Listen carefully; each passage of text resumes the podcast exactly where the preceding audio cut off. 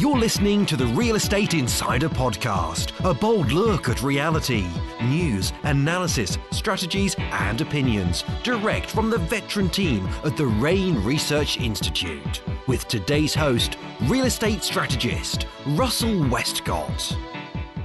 Well, good morning, and for some REIN members, it's a good afternoon. I'm Russell Westcott from the Real Estate Investment Network, and welcome to the REIN Mastery Coaching Calls.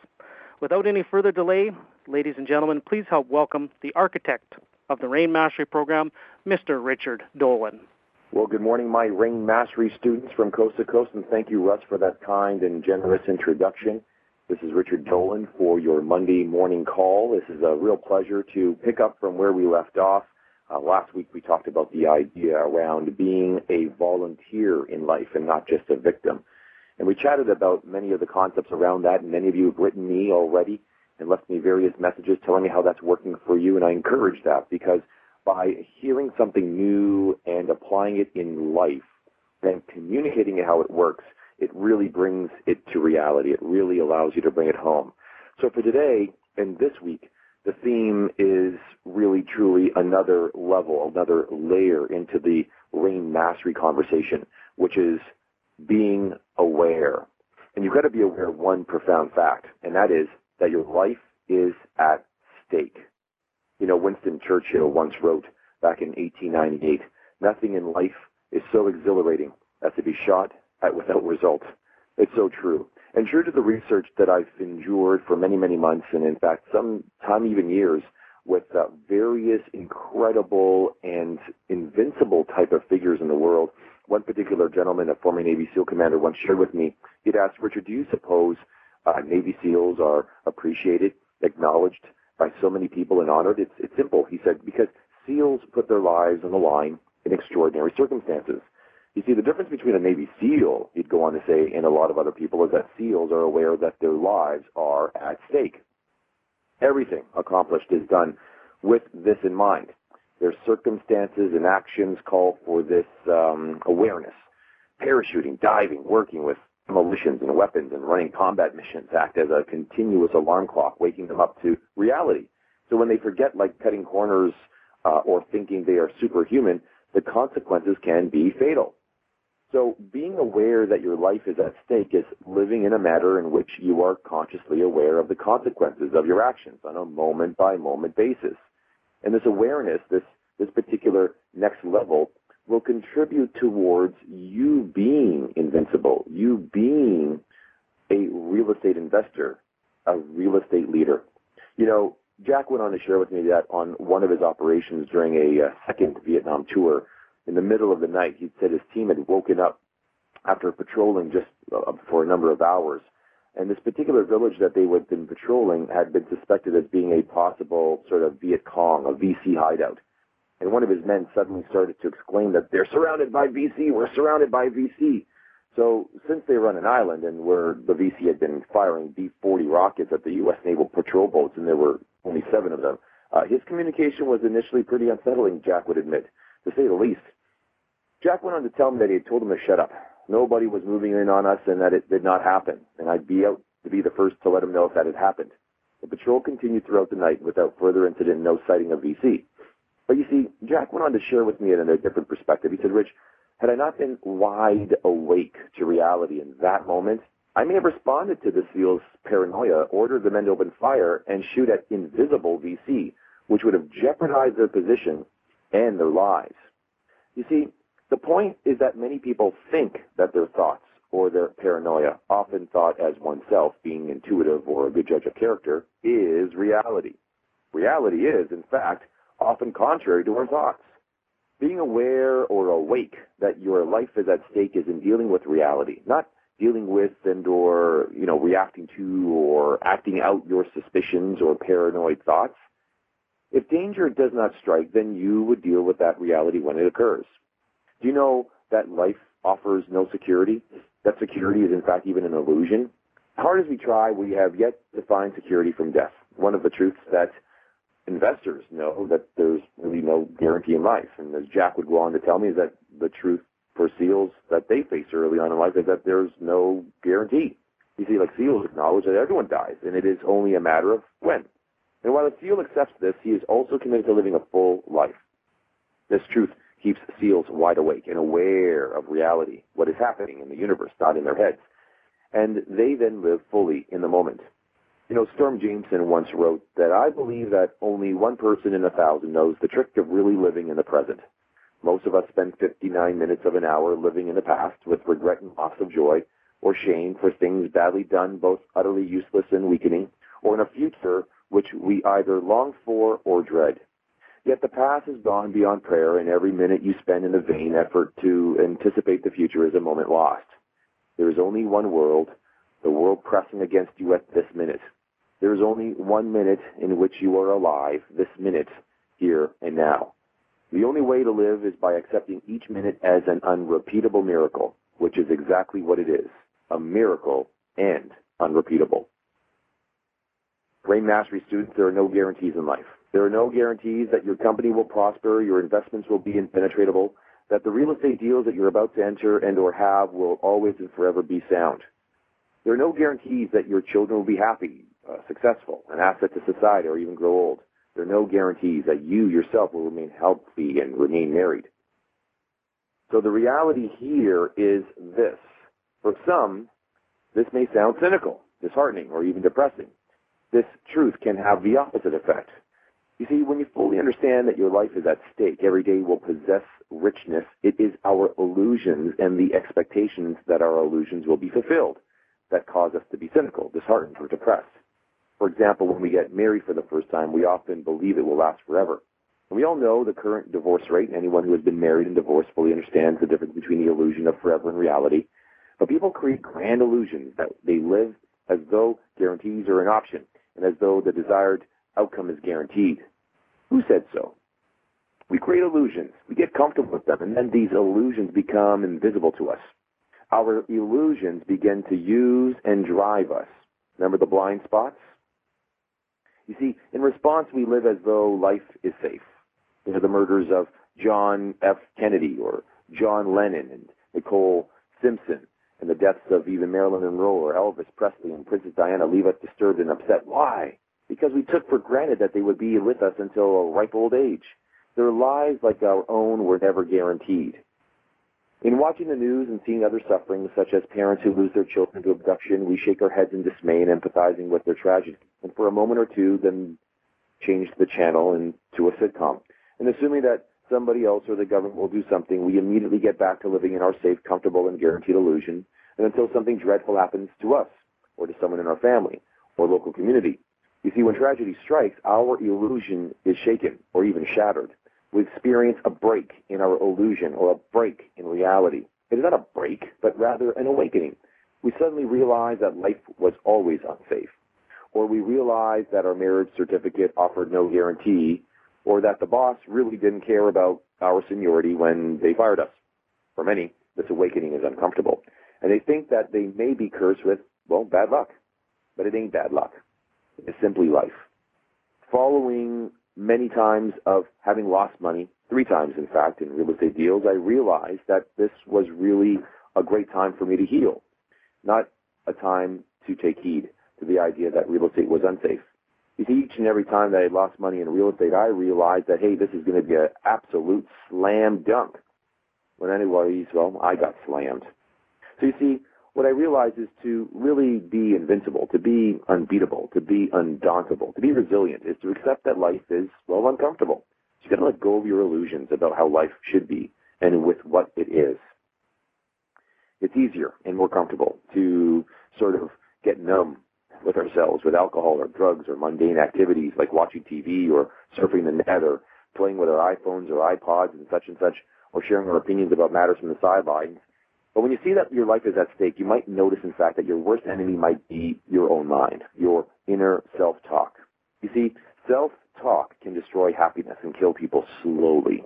To recognize this, we need only glimpse at the lives of Kurt Cobain or Freddie Prinze. Successful people can create thick illusions, making them more disillusioned than the rest. Whitney Houston. Success often provides a powerful and false sense of security, a feeling of, well, what I'd call invincibility.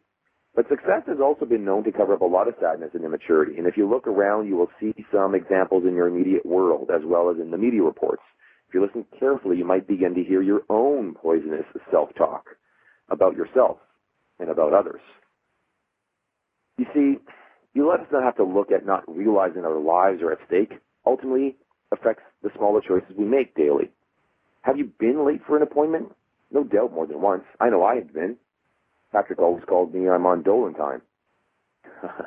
Chances are you have not related to your daily activities as though your life were at stake. I get this. See, what if your clients' lives were dependent upon you being on time for a meeting or calling them back on the telephone?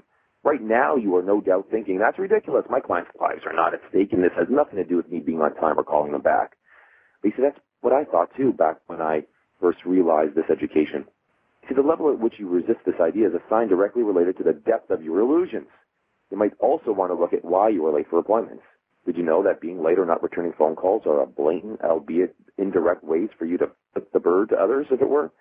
You're controlling people under your environment, and all the while pretending like you're not. See? Here's another functional constraint. You are controlling people. You pretend as though you are not at the mercy of outside forces, like a busy schedule. But if you're late for a meeting and, for example, everyone in the meeting is affected, contrary to what you think, your actions reveal to others on some level that you are an attention-seeking, wileful, willful child. While you may think you are getting away with these things, chances are people may be disrespecting you and are gossiping about you behind your back. And this is how people behave when they feel as though they are being dishonored. Or worse, others use your tardiness as a justification for their own lack of commitment or performance in a specific area. You think this is a minor thing? So is cancer when it starts out. Being late or not returning phone calls is an indication of a larger issue at work. Your unwillingness to observe the etiquette required to truly relate to other people and your inability to see that your life is at stake. So you see, mental toughness at the very core of one of the lessons within REIN Mastery is at the most, at the most, most basic level keeping your word. So mental toughness is at the most basic level keeping your word. Keeping your word at a basic level begins with being on time and doing the things that you say you will do. This means keeping your word to yourself and others despite your reasons, justifications, and feelings under all circumstances. This includes playing life's game by the rules and not finding a slick way around the rules. This is difficult to do in a world where the media provides evidence of people breaking life's rules in the game they are playing all the time, then pretending they're not. The news is currently rife with corporate misadventures and collapses based on culprits manipulating or getting around the rules. Wall Street, case in point. This whole 2008 debacle, case in point. See, what if you were to keep your word to yourself and to others as though your life and the lives of your loved ones, teammates, clients, friends, investors, tenants, JVs were all at stake? This might mean that if you made a commitment to yourself to go on a diet to lose weight, you would simply lose weight. If you're interested in seeing the level at which you can keep your word to yourself with respect to losing weight, then take off your clothes and look in the mirror. If you're interested in seeing the level of which you keep your word to others, don't ask yourself. Ask the people in your life. That's your reality check. You might be thinking, well, not everything is about in, my control. What about snowstorms? What about the car accident that kept me from making my appointment on time? Yeah, well, what about it? You know, back to Jack's point, Navy SEALs are trained to work in relationship to the unexpected, although they certainly don't phrase it this way. What is the first lesson a trainee discovers in their training? Well, to be unbeatable is to deal with your illusions in the form of contingency plans and procedures to follow up in the event of a crisis. And this can begin with planning to include extra time to get to the meetings on time in case of an unexpected crisis, such as a flat tire or traffic jam. This can also include, for example, choosing a hotel within walking distance of your meetings so as to not to depend on others to drive you or even having to flag down a taxi. This can go as far as choosing a vehicle according to its ability to function in adverse snow conditions rather than one that has you look hip or cool, like our outfit is picked. To be unbeatable, to be undauntable, to be a real estate leader, you will want to relate to your commitments and responsibilities as though you have a lot to do with the way events turn out. You have two choices. You keep your word or you do not keep your word. But the choice is yours, and the former has you being extraordinary as a matter of routine. Even with contingency plans, there will be times when things are completely out of your control. When you cannot keep your word, you might acknowledge this failing rather than concealing it. Many people justify lateness by trying to convince others of how busy they are and how adverse their conditions have become. Did you know that the only person you have convinced of this is yourself? Instead of justifying your lack of action, be gracious enough to simply apologize. And when apologizing, you don't need to include your justifications or reasons. Just apologize. And in today's world, a powerful apology would will have you be, well, extraordinary. So if you simply want to keep your word, life becomes simple and organized. Overwhelming stresses are often the byproducts of unfulfilled promises. So you see, once again, let us just stress one more point. This whole idea of your life being at stake, and look at this idea from another perspective. Imagine, like imagine what you could accomplish moment by moment, day after day, if you lived as though your life were at stake. You might be more conscientious about your health, eating well, exercising, visiting the doctor regularly, or avoiding a, a moderating your alcohol or drugs or whatever you do to call your vice while driving and all these things. You know, even with these precautions, life offers no guarantees. If you were truly awake to the idea that your life is at stake, how would you relate to others? Would you tell people how much you love them? Would you relent giving up your stubbornness and the need to be right about your opinions at all costs and simply just apologize? Would you spend more time with your family despite your opinions about them and begin more meaningful conversations about something other than the weather or family gossip or your your aunt's awful meatloaf?